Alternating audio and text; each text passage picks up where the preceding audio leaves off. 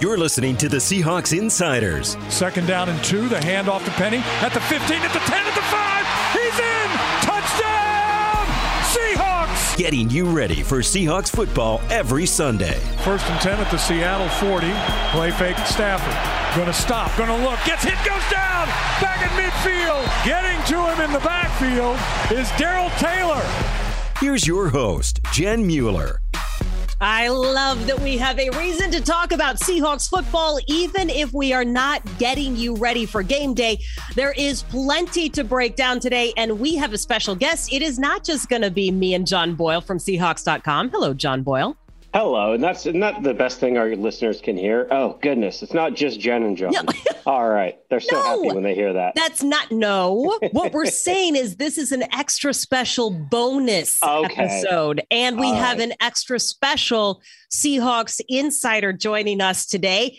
The perfect guest to break down the Seahawks draft, and the first time ever he has joined our podcast, Mr. Rob Rang.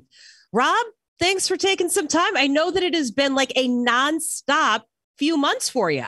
My goodness, it has been a little bit exhausting. Thank you so much, uh, both of you, for having me. Well, we are going to make you dive deep on the draft picks because John and I already have opinions. We spent time talking last week. Let's recap what the Seahawks did before we dive in. John, I'm going to put you on the hot seat first to ask the question.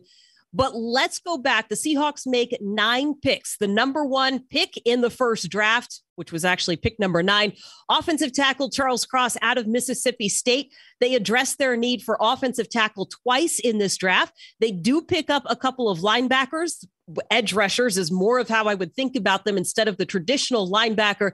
A couple of corners and a couple of wide receivers in the late rounds that are kind of interesting. And I think that up and down this draft class, the Seahawks addressed a lot of needs. So, John Boyle, what is the first question you have for Mr. Rang? Well, I guess my big question for Rob, which I think is kind of for all of us, is is this draft almost surprising in its lack of surprise. I feel like most years we expect the Seahawks to kind of zig when other teams zag, especially with those early picks, and they they did things that we all maybe could have seen coming. I think that they absolutely did, John. Uh, you know, go with the the route that we anticipated in that they checked off an awful lot of boxes as far as their biggest areas of concern. Um, at the same time, I think there was, still was a little bit of zig to a lot of people's zag, considering the fact that both of the two offensive tackles come from air raid systems that usually are, um, you know, kind of players that that are not as good in run blocking as they are in pass blocking. And of course, we know that Pete Carroll and John Schneider have always prioritized the run. But at the same time, when you look at the the size, the physicality, the athletic ability, and just the opportunities that Charles Cross, number nine overall, and uh, of course Abraham Lucas, number seventy-two overall, when they did get their opportunities to run block, Charles Cross, uh, excuse me, Abraham Lucas at the Senior Bowl, for example, they proved themselves to be very effective in that way as well. So I think that this was the first of the boxes that Seattle checked off, but I think that it's checked off with exclamation point. Well, and I would say this for those that point to the fact that they have not done a lot of run blocking, there's two things on that. One, just because they haven't been asked to do it doesn't mean that they can. But I talked to Steve Hutchinson the day after they picked Charles Cross, and I said, Steve, how much stock do you place in this conversation? And he was like, Jen, I see an athlete and I see an athlete at left tackle. And when I see that, I know that you can do both, right? Like that. So, Rob, when you evaluate those guys, how much of it is just overall athletic talent? And it's what guys like Walter Jones had, right? Like we we've seen that here in Seattle. You don't talk about him being super great at one versus the other. He was a heck of an athlete unbelievable athlete, obviously a Hall of Famer, both of them, Steve Hutchinson as well as Walter Jones. I, I think that's what the, the thing about Charles Cross, to start off with him first, uh, what you see is just a, a reactive athleticism. It's almost basketball like the way that he can kind of mirror moving uh, left to right, um, being able to get up to the second level, adjust to linebackers, the arm length, the fact that he's just 21 years old, the fact that uh, that he was a, a, a basically a superstar from the get go at left tackle in Mike Leach's offense at Mississippi State. I mentioned Mike Leach specifically, guys, because he was the head coach the last two years for the Bulldogs. But it was Joe Moorhead, a guy who plays a little bit more of a kind of prototypical pro style kind of offense, was actually who recruited Charles Cross to Mississippi State in the first place. So he does have some experience in that offense. Uh, and then again, because of the fact that he is a relatively younger player, going back to Steve Hutchinson's comments, you, you just see the athletic tools that he possesses. This was absolutely a top 10 caliber player. Seattle was lucky to get him, frankly, at, at, number nine overall. I think that we might be talking about a future Pro Bowler at the most important position along the offensive line. It's got to be nice for the Seahawks that you can send a Hall of Fame guard out to work with these guys and just be like, all right, Hutch, go check them out. And, you know, we've all been around Hutch enough know he's not going to blow smoke and, and sugarcoat it. He's going to give him a real honest assessment. And I, I asked Pete Carroll and John Schneider about that after they referenced Hutch working Cross out. And it's just, it is just such a cool resource to be like, okay, if if Steve Hutchinson's telling me this guy can learn to run block well, I'm I'm going to take his word on it. I think one of the places that the Seahawks fan base thought the team zigged instead of zagged or vice versa is taking. Yeah, which is it? I'm not sure. Is I don't know. Who zigs and who zags in say this that. I, I, don't know. I think the Seahawks zagged in this one. All right. We're going to say that. Um, their second round pick, the running back out of Michigan State. Rob, is that where you think they kind of went counter to what people were thinking, or is there another pick? No, I think that would be the one that you could you could point to. Uh, you know, Kenneth Walker the third from Michigan State. I mean, I don't know that it's a zig or zag in in the aspect of the, Seahawks have consistently drafted quality football players, especially in, in day two and day three guys, guys that maybe some people have kind of talked about and questioned a little bit. And yet, when you watch them in their college tape, they've absolutely been dominant. And oh my goodness, was Kenneth Walker III, an absolutely dominant player uh, at Michigan State. I mean, he was a good football player at Wake Forest, and then gambled on himself, made that uh, that that transfer over to Michigan State, and all he wound up being was a Doak Walker Award winner as the nation's best running back, led all Power Five rushers in, in rushing yards this past season. You just see the the balance of con- through contact. You see the vision. You see the the straight line speed. I mean, four point three eight seconds in the forty yard dash. I mean, that is absolutely lightning. And so to me, th- this was one of the kind of slam dunk type of, of, of Seahawks selections. I really thought that there was a possibility that, that Seattle would make this one of those wild card selections. I, I kind of talked about Kenneth Walker III as well as Breece Hall, the only other running back to go ahead of him. And and again, Kenneth Walker III actually had more rushing yards this past season than, than Breece Hall. So I, I thought that this was a, a selection that makes sense if you know that the way the Seahawks operate. Sure, there's going to be some others out there who thought that Seattle should have gone with a different positional group. But at the same time, again, if you're looking for guys that are going to be able to give you that immediate impact, then Kenneth Walker III from Michigan State certainly is going to be able to provide that.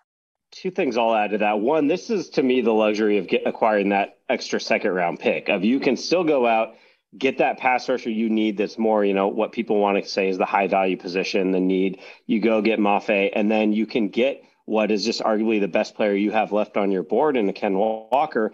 And look, I get some people like to say running backs don't matter, they're interchangeable, but there's plenty of recent data that shows, you know, the top running backs, the guys leading the league, the Pro Bowl guys are still first and second round picks. And whether you agree with how the Seahawks play offense or not, they are going to be a balanced team. Running backs are important in this offense, and we've seen it ever since Marshawn Lynch retired it's hard to keep a running back healthy. He was the exception, the guy who just made it out there every week. That position is so hard to stay healthy. So having another really good player to pair with the guys you have, and again, we we don't know what's going to happen with Chris Carson. Pete Carroll's been kind of they, they just don't know about that injury yet. So to me, this pick makes a lot more sense than I think a lot of casual fans think. With oh, running back is too early. Well, and we don't know what's going to happen with Rashaad Penny either. I would love to think that yeah. he picks up where he left off, but you do have to cover your bases on this one. I could keep asking some very specific draft questions, but before I do, Rob, I think one of the narratives that is coming out of this draft is the fact that the Seahawks seem to do such a good job of addressing needs in this draft, where if you compare that to past drafts, it hasn't been as straightforward. I look at this and say the Seahawks haven't had a top 10 draft pick since 2012, yeah. right? Of course, their board stacked up differently. John just mentioned the fact that you've got two two second round picks. How much of this is just by virtue of where they are picking now versus trying to make the most of what you could do with, you know, pick 28 or something like that? It's a really good point, Jen. I, think that that is absolutely a, a big part of this. And I, I think that Seattle um, you know, has a little bit more flexibility. The fact that this is a team that had to make some uh, adjustments. I mean, you had some pretty significant uh, areas of concern here, whereas in the past, when you were a team that was, you know, very much, uh, you know, drafting in 28th, 29th, 30th overall, you know, being one of those Super Bowl contenders, then then there was it was so easy to see, okay, well, Seattle needs a tackle, Seattle needs an edge rusher. And if those three or four players went off the board, then they were kind of stuck. That, that's one of the reasons why John Schneider got that nickname around the league of Trader John, is just because he was kind of forced to react because so many of the best players were already off the board long before the Seahawks had their best opportunities. But here, when you do have some turnover at the offensive tackle position, you did have an obvious need uh, for for some more edge rushers. You, you had some questions at, at cornerback, All, and everybody nationally is talking about the quarterback, and I think that it just kind of proved that how, how fascinated Seattle is with Drew Lock's upside, how comfortable that they are already with Geno Smith as well as Jacob Eason. And, and so it allowed Seattle to be a little bit more flexible, take the best player available. I had an opportunity to speak with a couple of Seattle scouts after day one of the draft. And that was one of the things they kind of walked out there, gave me a smile and just said, best player available. And it just so happens that also obviously was one of the biggest areas of concern that Seattle was able to address the left tackle in Charles Cross. So again, to Jen's point, I, I, think that this did allow them a great deal of flexibility. They also, by having that top 10 selection, by having number 40, number 41, by having number 72, four picks within the first 72 picks, I mean, that just gave them an awful lot of flexibility. Of course, last year they only had three selections overall. Again, to have four of the top 72 just gave them an awful lot of chances to get the best player available. I think that they did that. John, what do you make of what what people are saying about the cornerbacks? You know, it's it's an interesting. Are you talking about the two they drafted or the position yes. overall? The well, two, two, both, but well, the two they drafted and how they fit in. And I'm just, I, I, I don't know. I'm intrigued I, by them, but I realize that not everybody takes that same position. You know, I, Rob could break this down. I'm sure he studied these guys more than me. But to me, it's just interesting because it's you've got. It looks like one guy who's very polished, who you know Thorpe Award winner. He's the kind of guy that I could see pulling a Trey. Brown. We're talking about Coby Bryant here. Could could pull a Tre Brown, and if Brown had been healthy coming out of camp, he was he was getting number one reps before he got hurt in training camp. I could see Coby Bryant being that kind of guy. Whereas Tariq Woolley, I mean, or Woolen, excuse me, look he's he's got the measurables off the chart, but I think we all know he's most likely more of a a project for Pete Carroll to develop, and a guy that if you're that size and you run a, a four two in your fifth round pick, there's some growth that needs to happen because if you were a finished product with those measurables, you'd be at the top five pick like the guys we saw go off the board. So it's interesting to me just sort of the the contrast of these two of one guy looks very polished and like he could play next week for the Seahawks, and one guy has just all the upside in the world, but you got to see if they can make it come to fruition.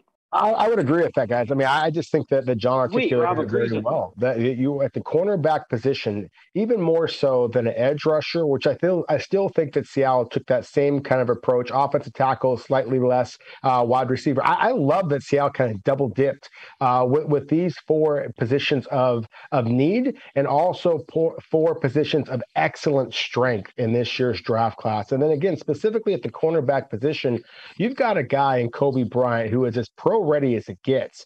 Um, you know, this is a four-year starter at Cincinnati. As John mentioned, the Thorpe Award winner as the nation's most productive defensive back. And it wasn't just the interceptions. It wasn't just the pass breakups. It's the forced fumbles. It's the fact that he goes to the Senior Bowl and he is a guy that is staying after practice to help coach up some of the other defensive backs that were there, including Tariq Woolen. And then Woolen, oh my goodness, talk about just a combine, you know, I hate saying the word freak because it can be perceived as a slight, and it is certainly not a slight when you're talking about a guy who is 6'4, 200 pounds, running a 4.26, which is the fastest the combine, 42 inch vertical, best at the combine. Um, and, and of course, we know Seattle's history. We know how Pete Carroll was able to help Richard Sherman make that transition from a wide receiver to cornerback, just like Woolen is doing as a fifth round selection, no less, as a Senior Bowl guy that that really flashed no less. That there's just so many things about it that that kind of just we, have been down this road before, and this road resulted in a Lombardi trophy for the Seahawks. So that to me is the most exciting thing is this just feels like turn back the clock day or something for the Seahawks because they did get so many good football players because again, they allowed the draft to kind of come to them. They got really good players that happen to be positions of concern, but also because the 2022 draft was absolutely loaded at tackle, edge rusher, cornerback, and wide receiver. Before we move on, Jen, I, I was going to say with Woolen, I, I, would love to see at minicamp this week, does Pete Carroll do anything but coach Tariq Woolen yeah. this week? I, I could see three days of just Pete off to the side. I, I don't know if you remember with Tre Flowers, he did a little bit of that at rookie minicamp. I think we're going to see a lot of one-on-one time with those two. Well, and here's what I was going to say. I know that everybody looks at him and thinks Richard Sherman, right? You can't look at him and think anything else. But my question to both of you, and I thought about this for as many different comps as came up for past Seahawks players that did, like when we were doing draft day things, is that a good thing or a bad thing? Because it wasn't just Sherm, right? You're looking at Bo Melton and you're saying, man, he could do something like what Doug Baldwin did. And that's awesome, right? And I love Sherm and I love Doug. What people forget is Richard Sherman was not Richard Sherman out of the gate. Richard Sherman was not a starter. He, he only got in the game before guys got hurt. Yeah. Right. And part of the reason now he is a very talented football player and he is very smart. He also had a very strong secondary around him and he had a very good front seven in front of him. So I, I'm wondering like how much does that help and does that hurt? Because expectations get set based on that comp. But I don't think we always remember how that player got to be what they ended up. You know what I mean? Yeah, I mean, look, it's it's inevitable. The guys, you know, the, you look at the length and you look at the position switch, and I totally get where people are coming from. But it's you, you can take it with a grain of salt and say, okay, I see the similarities. But if people are going to say, look, this guy's the next Richard Sherman, that's just unfair expectations to put on. I mean, Richard Sherman is a once in a lifetime competitor, and just like the drive that guy had, which we don't know yet, you know, what Tariq Woolen is in that regard, and I also think it's probably fair to say Richard Sherman was a little more polished as a corner coming out. He was playing at a major conference school, starting multiple years there after making that switch. wasn't as fast either. I mean, didn't have quite the measurables that Woolen does. So um, again, it's you know, I the comparisons are inevitable just because of similarities, but it's pretty unfair to just look at it and say he should be the next Richard Sherman. Excellent point, guys. I'm happy that you made it. I think that um, that we just I call it the McDonaldization of uh, of sports. We basically want these guys to be immediate uh, you know, immediate Pro Bowlers. And so, if yeah, it's just the nature of the business when you're in the business I'm in as a draft analyst. So you have to use comparisons. But I I, I agree with with Jen's initial point here as far as that there's a lot of Seahawks fans that are expecting him to come in and and be Richard Sherman immediately. And to me, one of the underrated elements of Richard Sherman's greatness is the fact that he was one of the most reliable open field tacklers at the cornerback position I've ever seen. He had unbelievable ball skills as well. Those are two areas that Tariq Woolen simply is not in the same planet as Richard Sherman, at least not yet. Uh, John just made the point about the competitiveness of, of Richard Sherman. We we all saw that. And so, if Woolen is going to become anything close to what Richard Sherman was, um, then, then, then certainly Woolen is going to have to prove that he is that type of competitor. He is going to have to be able to kind of use those long arms 34 inch arms, by the way, to be able to lasso ball carriers, be able to drop a shoulder into ball carriers the way that Richard Sherman did. And he's also going to have to be able to show improved ball skills. He had two interceptions over his college career. I mean, Richard Sherman had that just about every game, it felt like at times. You know, so those are certainly some areas in which Tariq Woolen has a long ways to go. But Jen made the point before about just what an incredible athlete that Woolen is. And that is one of the things that he is a, an upgrade over Sherman in just straight line speed um, in terms of his leaping ability. And so, again, the, the upside is through the roof, but we do need to kind of pause on the expectations, especially as a rookie. I, I think that Tariq Woolen's um, most likely scenario as a rookie is that he's going to be a superstar gunner on special teams and perhaps get some play at the cornerback position, not walk walk in and, and be competing for all pro votes. That's exactly where I was going to go with this because if I have a concern of this draft, and, and it's far too early to have a concern, right? But special teams needs to be restocked. And typically, you're going to use those skill guys. So, those two wide receivers in the seventh round, if they make the team, that's what you're looking at. But yeah, you, you need a gunner. You need some difference makers on special teams. And I think that uh, Tariq is a good one there. I don't know what to make of the wide receivers. And I've got questions about the wide receivers and I have questions about the pass rushers. Does Tyreke Smith out of Ohio State have enough moves after playing in that conference to be effective out of the gates in the NFL? In my opinion, he does. Um, you know, I, I, see a guy who has speed, who has power, who uses his hands very well. My my biggest area of concern uh, with Tyreke Smith from Ohio State is just the durability. I mean, he has just struggled with that at Ohio State. Now, I love the fact that he is coming from a, a program like the Buckeyes that just consistently churns out quality players. He is not going to be as intimidated uh, with, with Seattle's talent already on the field that maybe some others would be. I think that he's going to feel challenged by the idea that another Big Ten, uh, you know, player in Boye Mafe actually wound up obviously going earlier and is being perceived as the more pro ready kind of a guy just because of the fact that he was selected earlier than that. I think that's going to kind of put a charge into Tyreke Smith. So I think that he absolutely can be that guy. To me, he is very similar to the situation we saw a couple of years ago with Darrell Taylor and Alton Robinson, that you're going to see both these players. I think you're going to wind up competing for significant minutes, but it's going to be fairly clear, I think, once we start getting onto the field,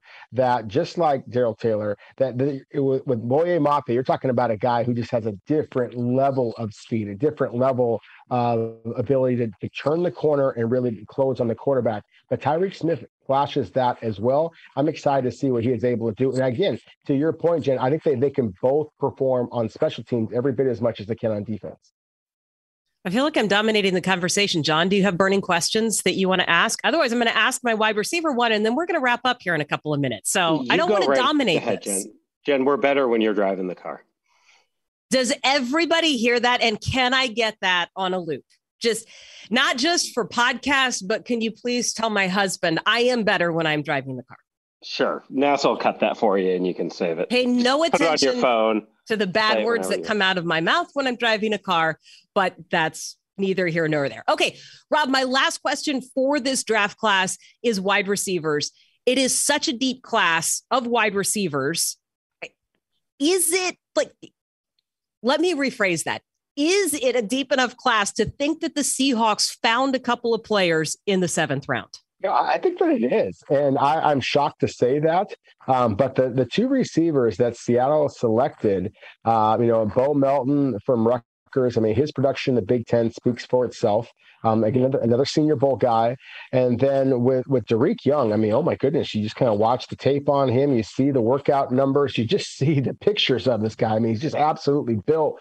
You know, the the way that you're looking for. I always thought that it was kind of surprising when you looked at the way the Seahawks roster was built at the wide receiver position. Besides DK Metcalf, wasn't a lot of guys who had size, and Dareke Young certainly has that. And with Bo Melton, it's his quickness. Um, it, it's his ability uh, in the middle of the field. And that is something I think that in Shane Waldron's offense, you're going to see Seattle try to exploit a little bit more we talked about this before with the way that Seattle double dipped at the at different positions here. I really like that you got a guy who is a kind of a shorter, shiftier, uh, you know, interior kind of threat, and then you got a guy on the outside who can be that gunner, who also can be that vertical threat. And oh my goodness, they also used him almost like as a Deebo Samuel kind of a runner out of the backfield, jet sweeps things as well.